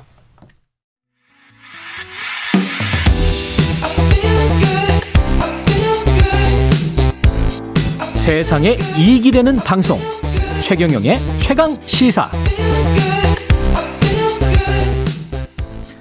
네, 5인 이상 사적 모임 금지 조치가 설 연휴까지 이어지면서 올해 설 명절 풍경 예년과는 많이 달라질 것 같습니다. 지난 추석과 좀 비슷할 것 같기도 하고요. 예, 류한욱 안동 하회마을 보존회 이사장 연결해서 이번 설 차례상 어떻게 해야 될지 예 이야기 나눠보도록 하겠습니다. 안녕하십니까 이사장님? 예, 안녕하세요. 예. 이게 설에 그 주소지가 다르면 다섯 명 이상 모이면 안 된다. 이런 예. 이야기가 정부에서 나오는데 고민이 많으실 것 같습니다. 예, 안 그래도 고민이 많이 하고 있습니다. 저희 예. 그 하회마을 같은 경우에는 세계 유산으로 지정이 되기 때문에 전통을 지켜야 되는 그런 마을입니다만 올해는 고민을 많이 해가지고 정부 시책에 따라서 행사를 하기로 그렇게 행사했습니다. 예, 전년도 같으면은 9시에 각자 집에서 모여가지고 이제 차례를 모시고 그 다음에 불천이 사당에 세 곳에 이제 50여 명씩 모여서 10시, 11시, 12시에 차례를 모시고 또 그 다음에 합동 세배를 하고 음복을 하고 나면 오후 2시에 마치고 있습니다. 그러나 원래는 정부 시책에 따라 가지고 11시에 각자 불천이 사당에서 최소한 인원 모여서 차례를 모시고 그 다음에 다른 불천이 사당에는 그렇다고 세배를 안 할 수가 있기 때문에 각자 모이지 않고 개인별로 가서 세배만 하고 오는 걸로 그렇게 결정을 했습니다. 하회마을에서는. 예. 근데 이사장님께는 조금 저 조금 죄송한 말씀입니다만은 서울이나 수도권에 사시는 많은 특히 이제 여성분들은 이게 꼭 설 차례 해야 되나 지역까지 예. 내려가서 예, 그렇게 예. 생각하시는 분들도 많고 그렇습니다. 그래서 저희들도 그렇게 지금 마을에서는 전부 다 그렇게 생각하고 있습니다. 예. 외부에 있는 인사들은 오지 말고 예. 자손들도 오지 말고 전부 이제 요즘에 통신이 많이 발전되기 때문에 뭐 영상으로 세배를 하고 자 하고 하고 이제 차례는 옛날에도 그랬습니다. 차례는 떡국 차례라 그래가지고 간단한 음식을 차려가지고 지내기지 많은 음식을 차려놓고 지내는 건 아닙니다. 특별히 뭐 제사나 뭐 이런 게 없, 예. 없나요? 예. 아, 차례는 떡국하고 조그마한 과일 한 다섯 가지 정도만 가지고 지내면 되기 때문에 예. 뭐 그때 뭐 그런 많은 인원이 준비를 하고 그렇게 할 필요는 없다고 생각합니다. 그렇군요. 예, 예. 음. 요즘 특히 또 세태가 그렇잖아요. 제사나 네. 뭐 이런 거 때문에 여성 희생이 그동안 계속 돼 왔다 이런 또 비판도 있고 그런데요. 그런 것 때문에라도 많이 줄여가는 그런 풍조죠. 예, 예. 뭐 옛날부터도 차례를 모 제사나 차례를 모시는데 많은 전부를 준비하는 건 아닙니다. 예. 요즘 이제 세월이 이러다 보니까 과일 같은 것도 계절이 없이 많이 나오기 때문에 여러 가지 많이 놓고 하는 건데 옛날에도 과일을 한 다섯 가지 정도만 놓고 예. 이렇게 간소하게 지내고 했었습니다. 요즘 뭐 여러 가지 음식이 풍조하니까 많이 차리고 하는데 글쎄 저는 저희 생각에는 그런 거는 아니라고 생각합니다. 예. 근데 지역에 계시는 고향에 계시는 그 집안 어르신들은 좀 섭섭해 하시는 분들은 안 계세요? 물론 이제 자식이 안 오니까 섭섭해하고 하겠죠. 예. 그러나 섭섭한 마음은 잠시이고 예. 그 다음에 자손들이 안전하고 건강한 게 우선 아니겠습니까? 그렇죠. 그래서 안 와서 안 오고 오지 말고 음. 안전하게 있다가 이제 나중에 이, 이런 사태가 다 풀리고 나면은 같이 볼 수 있으면 그런 걸 원하고 있습니다. 여기 어른분들도 전부 다가. 그렇죠. 지금 상황도 상황이지만 그 과거부터 이렇게 점차 차례상이 간소화되고 이렇게 간소하게 치러지는 차례상이 전통을 따르는 거고 예. 그렇게 봐야 되는 겁니까? 예, 원래 옛날에도 제례법에 보면은 예. 여러 가지 많은 음식을 차리는 거 아닙니다. 음. 한 다섯 가지 과일 정도에다가 주가포, 포, 포 넣고 술 넣고 그 다음에 뭐 추석 때는 송편을 넣고 지내고 설에는 떡국을 넣고 지내고 그 다음에 일반 제대에는 밥을 넣고 지내고 그렇게 간소하게 지내는 거지 이 그럼 많이 차리는 게 아니고 어디까지나 정성이 가장 중요합니다. 차례를 하는 그 뜻에는 뭐가 있을까요? 결국은 가족 간의 우애를 생각하고 과거에 우리 저 아버지, 어머니, 할아버지, 할머니 이를 기억하고 그런 어떤 자리인 거죠? 예, 뭐 설 차례 같은 경우는 이제 저는 그렇게 생각을 합니다. 조상들에게 새 새해가 해- 세월이 바뀌었으니까 새해가 왔으니까 예. 작년에 지난 일을 감사하게 생각하고 금년 한 해도 잘 살 수 있도록 그렇게 바라고 또 가족 친구들 간의 화합을 도모하는 그런 자리라고 생각을 하고 있습니다. 예. 그리고 이번에 그 코로나19 이런, 이런 상황에서 그 각 가정에게 특별히 당부하실 말씀 같은 게 있을까요? 예, 뭐 저는 그렇게 생각합니다. 이번 설에는 정부 지시에 따라서 모이지 말고 뭐 세배나 이런 것 요새 통신이 많이 발전되기 때문에 모이지 말자. 예. 예, 영, 상 통화로서 세배를 하고 예. 그다음에 휴식 기간에는 충분한 휴식을 취해 가지고 이제 정부 시책의 집합 금전명을 따라서 앞으로 이런 게 완전히 종식됐을 때 예. 같이 모여서 음. 즐기고 그렇게 했으면 좋겠다고 생각합니다. 영상 통화로 세배를 하면은 세뱃돈은 어떻게 주실 겁니까? 세뱃돈을 요새 뭐 저기 통장으로 많이 저, 저 하는 것도 많이 있지 않습니까? 아, 그 인터넷으로 이렇게 송금하는 예, 예. 방법 아세요? 예, 예. 저는 또뭐 저도 아마 밑에 애들이 저 세뱃돈을 통장으로 보내왔습니다. 아, 그래요? 예, 예, 예. 이사장님, 그, 그 방법도 숙지를 해 두셔야 될 것 같아요. 세뱃돈 예, 주는 예. 방법. 예, 아이들이 예. 또 기대를 하고 있기 때문에. 예, 통장으로 뭐 보내가지고 그렇게 다 하고 있습니다, 요즘은. 예. 인터뷰 해 주셔서 감사하고요. 류한웅 예. 안동 하회마을 보존의 이사장님이셨습니다. 고맙습니다. 예, 예. 예, 리디아님 하회마을에서 전통에 대해서 정확히 알려주셔서 감사합니다. 방역 잘 지키는 어르신들 감사합니다. 건강하세요. 이런 말씀하셨고요. 많은 분들이 문자 환영 문자 보내주셨습니다. 0777님 최 기자님 처음 뵙겠습니다. 공정하고 객관적 관점에서 진행해 주시기 바랍니다. 7036님 서울 버스 기사입니다. 그동안 다른 방송 들었는데 오늘부터 들어야겠습니다. 최경령의 최강시사 승객들과 잘 듣겠습니다. 이런 말씀 하셨고요. 4135님, 예, 낯익은 번호입니다. 경제쇼 애청자였는데 아침으로 옮기셨네요.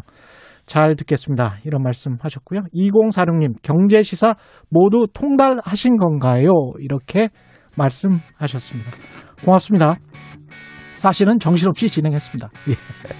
2월 8일 월요일 KBS 1라디오 최경령의 최강시사. 저는 약간 정신없는 아침이었지만 여러분은 온전한 하루 보내시길 기원합니다. 저는 KBS 최경영 기자였고요. 내일 아침 7시 20분에 다시 찾아뵙겠습니다. 고맙습니다.